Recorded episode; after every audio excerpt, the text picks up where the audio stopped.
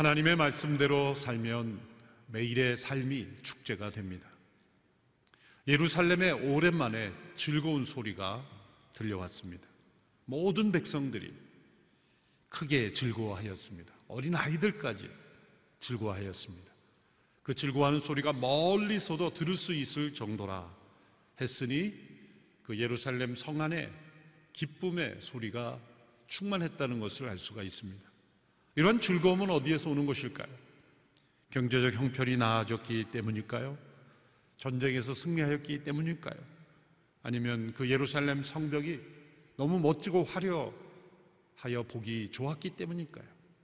모두가 아닙니다. 단 한 가지 이유 때문입니다. 하나님과의 바른 관계가 회복되었기 때문입니다. 하나님과 올바른 관계가 회복되는 이 경험만이 이 기쁨의 즐거움을 만들어낼 수 있습니다. 우리의 가정에 하나님과의 관계가 올바로 회복되면 그 가정에 기쁨의 소리가 울려 퍼집니다. 공동체 안에, 교회 안에, 그 나라와 민족 안에 하나님과의 올바른 관계가 회복되는 곳곳마다 기쁨이 샘솟습니다.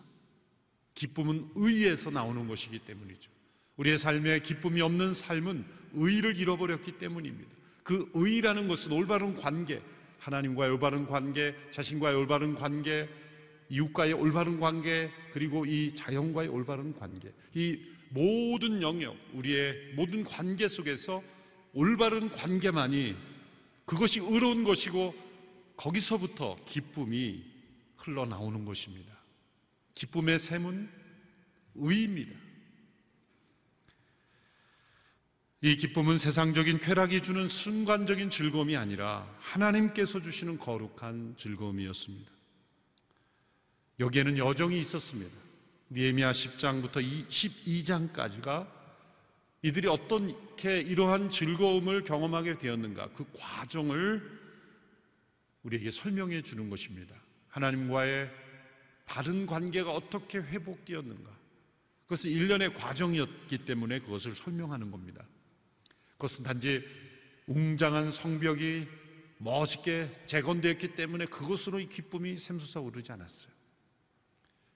성벽 완공은 52일 만에 이루어졌습니다.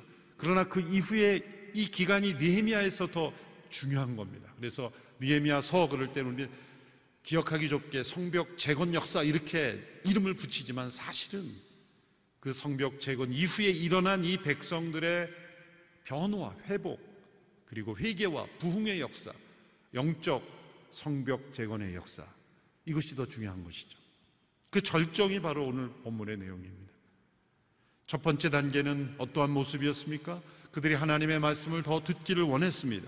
그리고 그 말씀 앞에서 회개했습니다. 공동체적으로 함께 회개했습니다. 과거의 역사를 회고하며 회개했습니다. 자신들의 문제만이 아니라 조상들의 죄까지 회개했습니다. 그들의 기억 속에 기억나는 모든 것들을 다 되돌아보며 회개했습니다. 그래서 구약에 나타난 기도 중에 가장 긴 기도가 이 니에미아서에 나오죠. 회개의 기도입니다. 우리의 기도 중에 가장 긴 기도가 무엇인지를 생각해 보십시오. 무엇인가를 하나님 앞에 달라는 간구, 필요를 아래는 간구도 기도입니다. 그러므로 해야 합니다.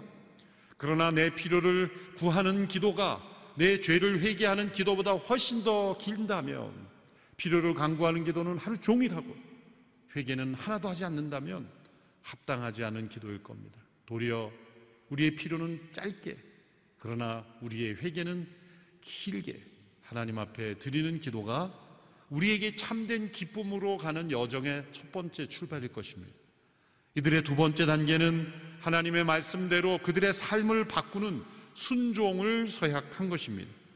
지도자들로부터 시작해서 모든 백성들이 다 서명을 했어요. 요즘 말하자면 공증을 한 거죠. 그것을 문서로 만들고 그 언약을 지키지 않을 때는 합당한 벌을 각오할 정도로 엄격한 서약입니다.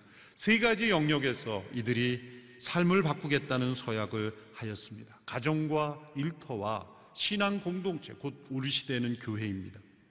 가정에서는 어떤 사약을 하였는가? 이방인과 통혼을 금지하는 법을 지키기로 사약했습니다. 이것은 국제 결혼이나 타인종과의 결혼을 막는 것이 아니라 인종 차별이나 편견이 아니라 이방신을 들여오는 결혼을 의미하는 거예요. 모세도 에디오피아 여인과 결혼했죠. 보아스의 아내 룻도 모함 여인이었죠. 그래서 여기서 통혼을 금지한 것은 솔로몬과 같이 결혼을 통해 이방신을 받아들이는 차원의 결혼, 그것을 금지한 거예요. 그 나라의 솔로몬 시대에 왜 바벨론 포로 아시리아에서 북왕국 이스라엘 왜 남왕 유다가 바벨론에서 멸망당했습니까? 솔로몬 때 많은 이방 여인들이 결혼을 통해 들어왔는데 그들이 이방으로부터 가져온 우상들이 그 나라에 널리 퍼졌기 때문에 결국 멸망한 거죠.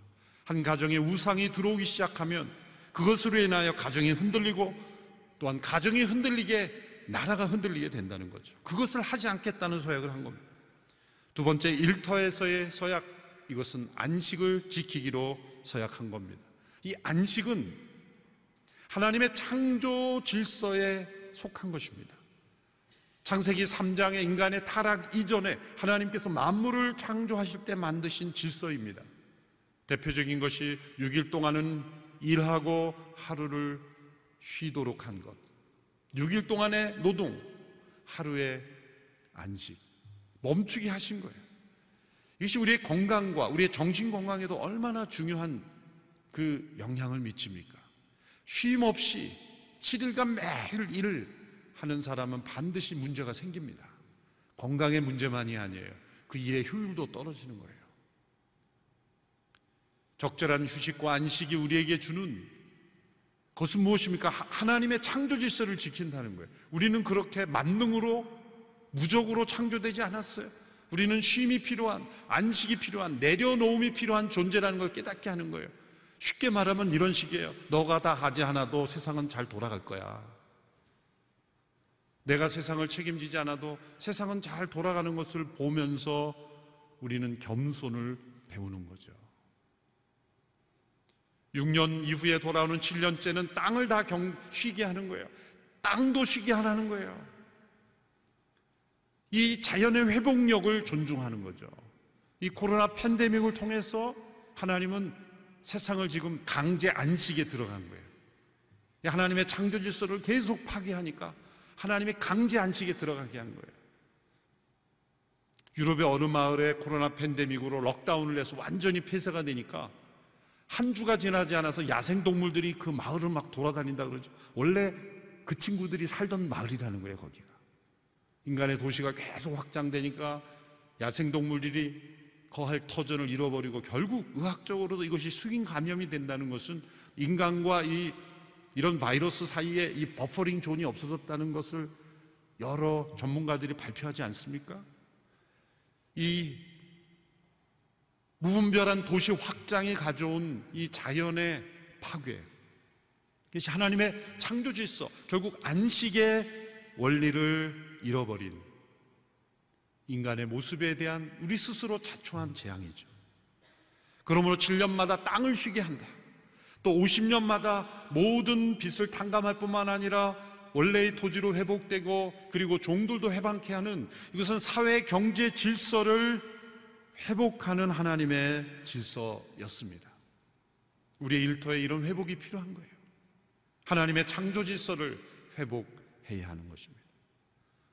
신앙의 영역에 있어서 그들은 하나님의 성전에서 마땅히 이루어져야 될 제사들이 제대로 회복되도록 하는 것입니다. 그래서 율법에 제정된 대로 제사장들과 레위인들이 성전에서 그 역할을 감당하고 성전은 올바른 하나님과의 관계를 유지하는 그래서 우리가 일상생활을 하다가도 하나님의 성전에 나올 때는 율법을 듣고 하나님께 제정된 제사를 드리며 하나님과의 관계 회복을 유지되도록 이것이 정상적으로 이루어지도록 하기 위하여 그들이 11조를 내고 물론 성전세로서의 11조만 있는 게 아니죠. 구제와 나눔의 11조도 있었죠. 근데 우선적으로 급한 것은 이런 하나님과의 관계 회복을 위한 신앙 공동체가 세워지는 거죠. 중세 이후에 유럽에서는 국가가 그것을 다 책임지겠다고 국가 교회화 했죠. 그래서 세금으로 이런 성직자들의 월급을 주고 지금도 독일 같은 데는 국가 교회 거의 공무원이지만은 그런 체제가 되다 보니까 교회가 생명력을 잃어버렸죠. 세금으로 교회를 유지한다. 멋진 유혹이죠. 세금으로 모든 것을 유지하는 사회는 오래 버틸 수 없습니다. 네덜란드에도 국가교회가 있었죠. 근데 그 국가교회가 영성을 잃어버리자 아브라함 카이퍼가 이러한 체제로는 참된 하나님의 말씀의 역사가 이루어질 수 없다 그래서 그가 네덜란드 개혁교회를 창립한 거죠. 역사적으로 보면 이 사람 분열주의자고 이 사람은 저항 반항자처럼 여겨지지만 그 네덜란드 개혁교회가 미국으로 건너가서 미국의 CRC라는 이 미국의 어떤 복음적 전통을 일으킨 사람들은 다 아브라함 카이퍼의 후예들이에요. 프린스턴 신학교를 세운 사람들, 이런 많은 사람들이 바로 이 카이퍼의 제자들이죠. 이 신앙 영역에 있어서 하나님의 성전에서 이루어질 일들이 제대로 회복되어야 되는 것. 우리 한국교회 많은 연약한 교회들이 자체 그 공동체를 유지하기도 힘든 교회들이 더 많아지고 있는 거예요. 이 문제를 우리는 매우 심각하게 생각해야 하는 것입니다. 국가가 해결해 줄 겁니까? 아니죠. 결국 도울 수 있는 성도들, 그리고 우리 규모가 있는 교회들이 이런 부분을 감당해 주어야 하는 것입니다. 교단을 통해서 하는 부분도 있지만 그것도 다 감당이 되지 않습니다. CGN TV가 지난 이 한참 비대면 예배 때 300여 개의 교회에 장비를 설치해 주고 했습니다. 그러나 해주지 못한 교회가 더 많아요. 여러분들이 주변에 보이는 작은 교회들, 연약한 교회, 도움이 필요한 교회들이 있다면 자발적으로 어떤 모습인지 여러분들이 도와드리는 그런 모습이 필요합니다. 이제 예루살렘에 성벽도 재건되었고 성전도 버젓이 있지만 그 성전에서 드려지는 제사는 회복되지 않은 거예요. 그냥 건물만 다, 벽만 다 진 겁니다. 그 속에서 이루어지는 마땅히 드려야 될 영적 활동들이 이루어지도록 우리가 하나님 앞에 11조를 제대로 드리겠다. 서약한 겁니다. 이 세 가지 영역, 가정과 일터와 이 교회를 움직이는 가장 중요한 원리는 무엇입니까? 언약입니다. 우리 가정이 중요한 것은 하나님의 언약 질서가 최초로 세워진 기관이기 때문이에요. 남자와 여자를 창조하시고 가정을 이루도록 하신 것은 하나님의 언약입니다. 이것을 깨뜨리면 결혼 생활의 부정은 두 사람 사이의 문제 이전에 하나님의 언약을 깨뜨린 거기 때문에 엄청난 충격과 아픔이 오는 거예요. 가정의 행복은 언약을 지키는 데 있는 겁니다. 결혼의 언약을 지키고 하나님의 언약을 지키고 남자와 여자로 창조하신 하나님의 창조 질서를 지금 이 서구 사회가 깨뜨려 버렸어요. 분류할 수 없는 성, 제3의 성, 그게 존재하기라도 하는 겁니까? 과학적으로 남자, 여자 외에 염색체에 나타난 적이 없어요. 하나님의 창조 질서를 무너뜨린 거예요. 그건 어떤 논리로도 수많은 이념 사상으로 이제는 차별받는다라는 그런 프레임으로 가져와서 이 하나님의 창조 질서를 무너뜨리러 가는 거예요. 우리 일터에서 안식 이라는 질서를 잃어버렸을 때 이것이 심각한 왜곡된 노동운동으로 비화되고 이것이 어려운 삶의 이 일터의 사회의 문제가 되는 것이죠. 우리가 교회 이론이 된다는 것은 언약에 참여하는 것입니다. 우리가 함께 예배 드리러 각자의 은사를 통해 섬기고 온 세상에 그리스도의 부활의 증인이 되기로 함께 공동체로 서약한 거예요. 이런 언약에 충실한 백성들이 될 때, 하나님은 그 개인과 가정과 일터와 교회를 하나님은 견고하게 붙잡아 주시는 겁니다. 이제 세 번째 단계의 이들의 모습은 이 거룩한 성 예루살렘에 백성들을 거주하게 하는 것이었습니다. 11장 1, 2절, 3절에 그 내용이 나오죠. 지도자들은 당연히 예루살렘에 거주하도록 하였습니다. 자진헌신, 당연헌신, 우선적 헌신이었습니다. 그리고 백성들 가운데서는 10분의 1을 제비 뽑아서 거주하게 하였습니다. 자원함으로는 그곳에 거주해야 될 인원이 나오지 않았기 때문에 어쩔 수 없이 제비를 뽑은 것 같습니다. 그래서 10분의 1은 의무적으로 거주하게 했고 그리고 그럼에도 불구하고 자원하는 사람들이 나왔습니다.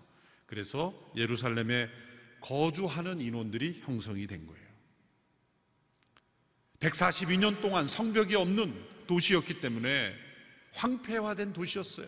그래서 포로 귀한 때 1차, 2차 귀환이 돼서 성정도 재건됐지만 성벽이 없게 사람들이 거주하지 않는 곳이었다는 거죠. 니에미야 7장 4절에도 이렇게 되어 있죠. 그 성은 크고 넓은데 성 안에 사는 사람들은 얼마 없고 제대로 지은 집들도 아직 얼마 없었습니다. 따라서 예루살렘은 사상적 이점이 전혀 없는 도시였죠. 성전이 있기에 더 철저한 율법에 철저한 생활을 해야 했습니다. 상업도시가 아니었기에 경제적으로 돈을 많이 벌 수도 없었습니다. 또 농사 짓기에 적합한 땅도 아니에요. 예루살렘을 가보시면 알겠지만 농사 질 땅이 없어요. 예루살렘을 벗어나 평야 지역, 조금만 있는 평야 지역에 가야 농사를 질수 있지. 예루살렘은 전부 돌이에요, 돌. 그러므로 농사를 지을 수 있는 땅이 아니에요. 그래서 예루살렘에 당시에 거주한다는 것은 큰 헌신이 요구되는 일이었습니다. 오늘날 시대는 수도나 또 그런 도시에 사람들이 몰려드는 시대이지만 그 당시에 예루살렘은 살고 싶지 않은, 살아서는 안 되는, 미래가 보장 안 되는 그러한 곳이었다는 겁니다. 그곳에 지도자들이 먼저 살기로 헌신했고, 그리고 제비 뽑아 택함을 받은 이들이 기꺼이 헌신함으로 이스라엘 역사가 재건되었다는 거죠. 그래서 니에미아가 11장 12장에 여러 사람들의 명단이 나오는 것은 그때 헌신한 사람의 이름을 기록한 거예요. 의미 있는 헌신이기 때문에 기록한 겁니다. 성경의 두 장의 지면을 할애해서 그들의 의미 있는 헌신의 이름을 기억했다. 우리의 삶에 이런 헌신이 있을 때 세상이 줄 수 없는 기쁨을 누리게 되는 것입니다. 이 백성들의 기쁨은 어쩌면 헌신의 깊이만큼 깊었을 겁니다. 다른 사람이 알지 못하는 헌신을 한 만큼 기쁨이 오는 것입니다. 이제 예루살렘에 거주할 이들이 확정된 이후에 비로소 성벽을 봉헌하는 예식을 거합니다. 그 사이에 무엇이 있었습니까? 50일 만에 성벽이 재건됐으면 바로 봉헌식을 할 수 있었을 텐데 이 기간 동안에 말씀 앞에 모여 듣고 회개하고 함께 가정과 일터와 또 신앙 공동체의 질서를 회복하고 예루살렘에 거주할 이들을 정하고 나서야 예루살렘 성벽 재건을 하나님 앞에 봉헌한 의식을 합니다. 니에미아는 예루살렘 외곽에 있는 레위인들과 다 모읍니다. 그 레위인들은 이 다윗 시대에 제정한 대로 노래하고 악기를 연주하는 그러한 레위인들을 다 불러 모아서 백성을 두 그룹으로 나눕니다. 한 그룹은 학사 에스라가 인도하여 좌측으로 행진하고 또 한 그룹은 니에미아가 인도하여 오른쪽으로 정반대로 행진하여 만나도록 하는 거죠. 그런데 성벽 밑에서 이루어진 것이 아니라 성벽 위에서 두 때로 나누어 행진합니다. 그 성벽이 얼마나 잘 지어졌으면 사람들이 행진할 정도가 가능했다 이렇게 생각해 볼 수 있는 거죠. 왜 그랬을까 생각해 보면 도비아가 이 도비아는 반대 세력의 주동 세력 아니겠습니까? 도비아 토부와 여호와 이름이 합친 여호와는 선하시다는 아주 좋은 이름을 잡았지만 그는 교활한 이방 민족이었어요. 해방하기 위하여 그는 유대 그 귀족들의 깊숙이 결혼을 통해 침투한 사람이었죠. 마지막까지 니에미아를 괴롭힌 사람이에요. 그 도비아가 뭐라 그랬습니까? 이 성은 여우가 올라가도 무너질 것이다 그렇게 조롱했지 않습니까? 예미아가 아마 그 생각이 났을 거예요.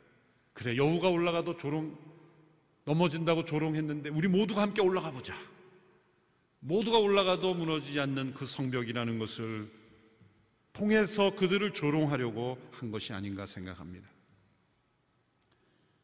그리고 나서 12장 43절의 이후에 나타난 이 기쁨이 임한 거예요. 이 기쁨은 자신들의 성취로 인하여 얻은 기쁨을 뛰어넘는 겁니다. 이것은 하나님의 임재로 인한 기쁨이요, 거룩한 기쁨이요, 희생하며 헌신하며 얻은 기쁨이에요. 대가가 주어진 기쁨이에요.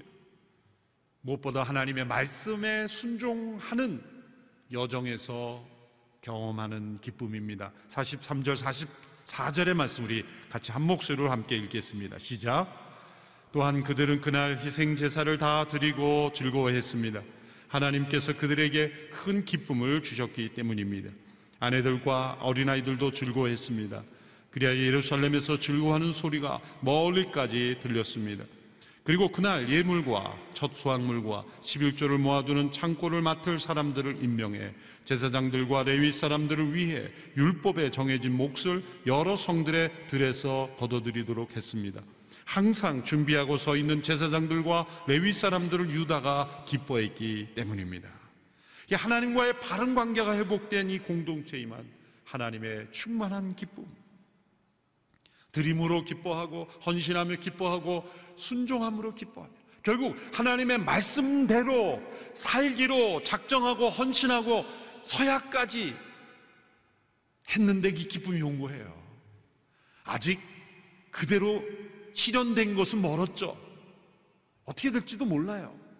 사실 이제 다음 주에 살펴보겠지만 예고편으로 말씀드리면 니에미아가 잠시 이 페르시아에 다녀온 사이에 또 망가졌어요, 사실은.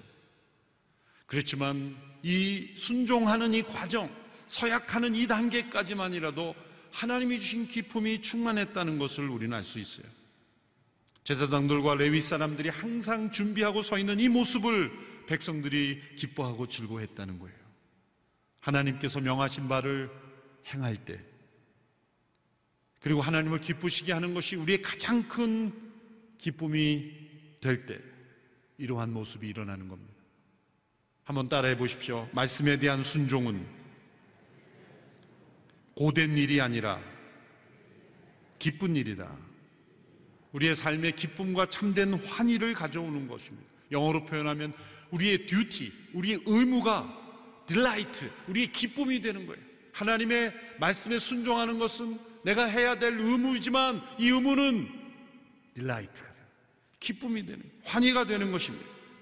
거기에는 대가가 요구됩니다. 하나님의 말씀에, 하나님의 창조 질서에 순종하는 기쁨.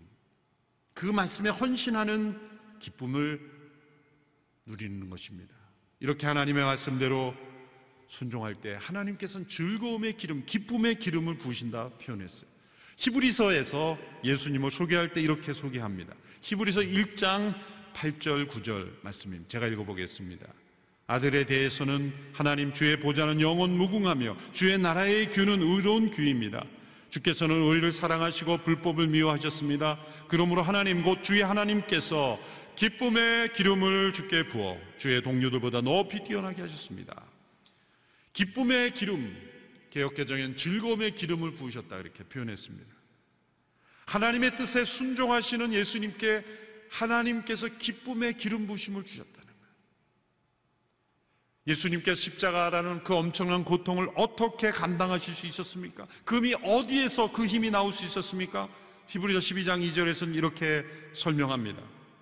히브리서 12장 2절 같이 읽습니다. 시작. 믿음의 창시자여 완성자이신 예수를 바라봅시다. 그는 자기 앞에 놓여 있는 기쁨을 위해 부끄러움을 개의치 않으시고 십자가를 참으셨습니다. 그래서 그는 하나님의 보좌 오른편에 앉게 되셨습니다. 십자가 넘어 십자가 후에 찾아오게 될 영광스러운 기쁨을 바라보셨기에 그 십자가의 고통을 참으실 수 있었던 것입니다. 정반대로 말하면 하나님의 뜻에 순종하는 길이 십자가의 고통이 찾아올지라도 그 너머에는 반드시 기쁨의 기름 부심이 있다는 겁니다. 예수님 그것을 아셨기에 바라보시며 십자가를 참으실 수 있었다. 그렇다면 우리가 당하는 인생의 고통 가운데 예수님의 십자가 고통만한 고통이 있을까요? 아무런 어떤 고통도 그 십자가의 고통만한 고통은 없어요. 그렇다면 그 하나님의 뜻에 순종하는 삶 가운데 이 기쁨의 기름 부으심이 기다리고 있다면 우리는 그 모든 어떤 고난도 이겨낼 수 있는 힘과 능력이 우리에게 부어진다는 것. 미래의 기쁨을 미리 갖다 쓰는 거죠. 미래에게 주어진 것을 미리 갖다 쓰는 이 믿음의 능력이에요. 믿음의 능력은 우리에게 주어질 부활의 영광을 미리 그 힘을 갖다 쓰는 겁니다. 우리에게 주어질 영원한 새 하늘과 새 땅에 그 충만한 삶을 미리 가져다 쓰는 거예요. 믿음의 능력입니다. 오늘날 이 시대에 세상이 약속하는 기쁨은 인스턴트 즐거움이에요. 아무런 대가를 치르지 않고 먼저 즐겁게 해주겠다는 건 반드시 그 뒤에 고통스러운 대가가 따라옵니다. 쉽게 얻어지는 즐거움은 반드시 그 뒤에 고통의 대가가 따라와. 그런데 하나님이 주시는 기쁨은 언제나 고통스러운 것 같은 단계를 거치게 합니다. 그러나 후에는 영광스러운 기쁨이 기다리고 있어요. 먼저 순간 즐겁고 후에 고통의 열매를 딸 것입니까? 아니면 고통스러운 단계를 통과하며 도리어 기쁨의 여생을 살 것인가? 하나님이 주시는 기쁨에는 환란을 이길 수 있는 힘이 있습니다. 로마서 5장 2절 3절. 또한 우리는 그분으로 인해 우리가 서 있는 이 은혜에 들어감을 얻었으며 하나님의 영광을 바라며 기뻐합니다. 이뿐만 아니라 우리는 또한 환란 가운데서도 기뻐합니다. 이것이 믿음의 능력입니다. 하나님의 뜻에 순종하는 그 믿음은 환란을 이기는 기쁨의 기름 부으심이 하나님께로부터 임하기 때문이라는 것입니다. 우리 하나님은 기쁨의 하나님이십니다. 우리에게 기쁨의 기름을 부어주기를 원하십니다. 하나님은 유일하신 분이에요. 홀로 존재하시는 분이요.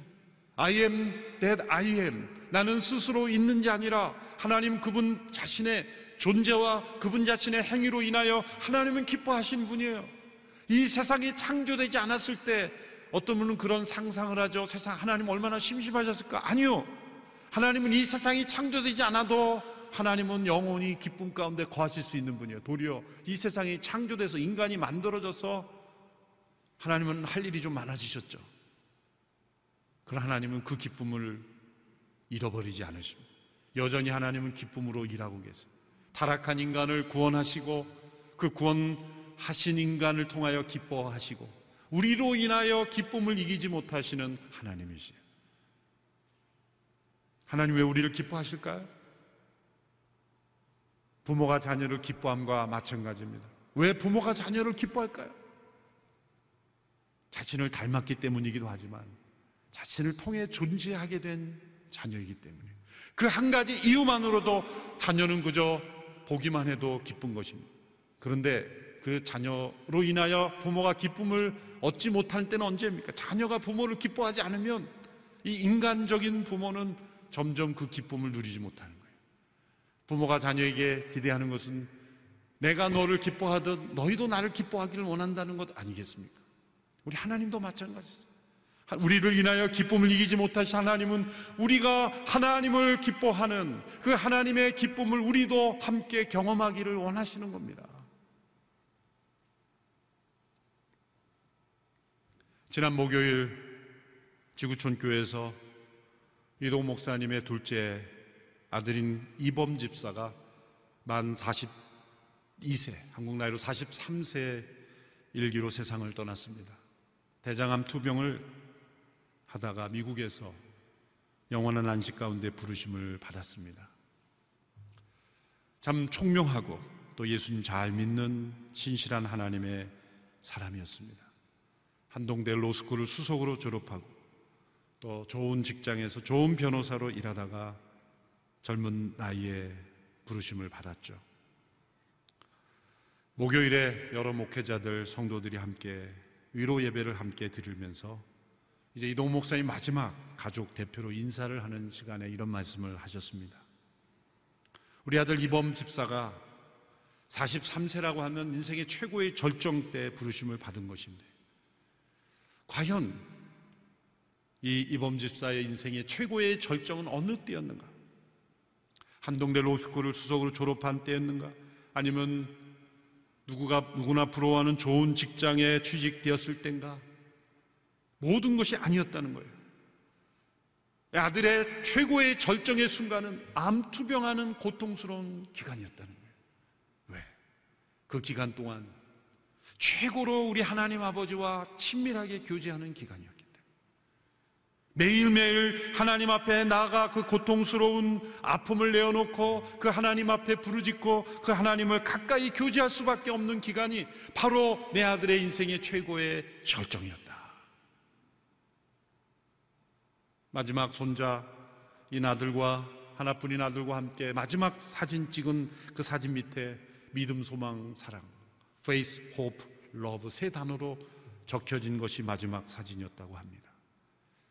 고통의 순간 하나님을 가장 기뻐하고 하나님에 대하여 가장 감사할 수 있는 기간이 가장 고통의 시간이지만 가장 절정의 시간이었다고 고백하는 귀한 목사님의 인사로 인하여 우리 모두가 더 큰 은혜를 감동을 받고 돌아왔습니다. 우리의 삶에 어떠한 고통이 있을지라도 그것으로 인하여 우리 하나님 앞에 가까이 나갈 수 있다면 그것이 우리 인생의 절정이요. 하나님이 그 순간의 기쁨의 기름 부심을 우리에게 부어 주시리라고 믿습니다. 이스라엘 백성들에게 임하였던 이 기쁨의 은혜가 오늘 우리에게도 함께 임하게 되기를 축원합니다. 하나님을 기뻐하는 삶으로 나갈 수 있게 되기를 바랍니다. 환란 가운데서도 이런 코로나, 코로나 팬데믹의 한복판에서도 하나님을 기뻐하는 이 환경 때문에 우울증에 빠지는 것이 아니에요. 절망 속에 빠지는 것이 아니에요. 도리어 이러한 재난의 한복판에서 우리는 하나님을 기뻐하는 충만한 기쁨을 날마다 누리며 살아가는 귀한 성도들이 되기를 주님의 이름으로 축원합니다. 기도하겠습니다. 살아계신 하나님을 찬양합니다. 우리의 삶에 어떠한 상황과 형편과 이 세상이 어떠한 재난과 형편에 처할지라도 우리는 우리를 기뻐하시는 하나님으로 인하여 하나님을 기뻐할 수 있음을 감사합니다. 믿음의 능력을 체험하게 하여 주옵소서. 하나님의 말씀대로 사는 것이 우리의 기쁨이며 능력이며 우리의 매일의 삶이 축제가 될 수 있음을 감사하며 하나님 앞에 더 순종으로 나아가는 헌시로 나아가는 저희들이 되게 하여 주옵소서. 예수님의 이름으로 기도하옵나이다.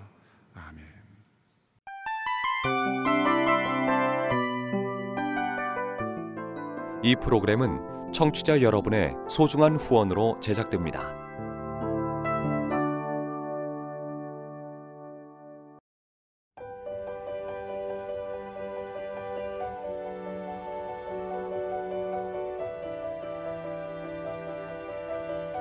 세상에는 수많은 교회들이 있지만 더 깊이 있는 말씀 강해를 찾기 위해 크기로만 교회를 선정하지 않습니다.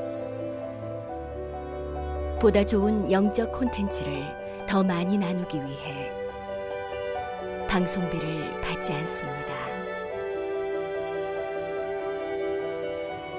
1년 365일 복음만 전하고 싶어서 우리는 광고를 하지 않습니다. 온누리의 복음을 땅끝까지 CGN TV와 함께 땅끝 성교사가 되주세요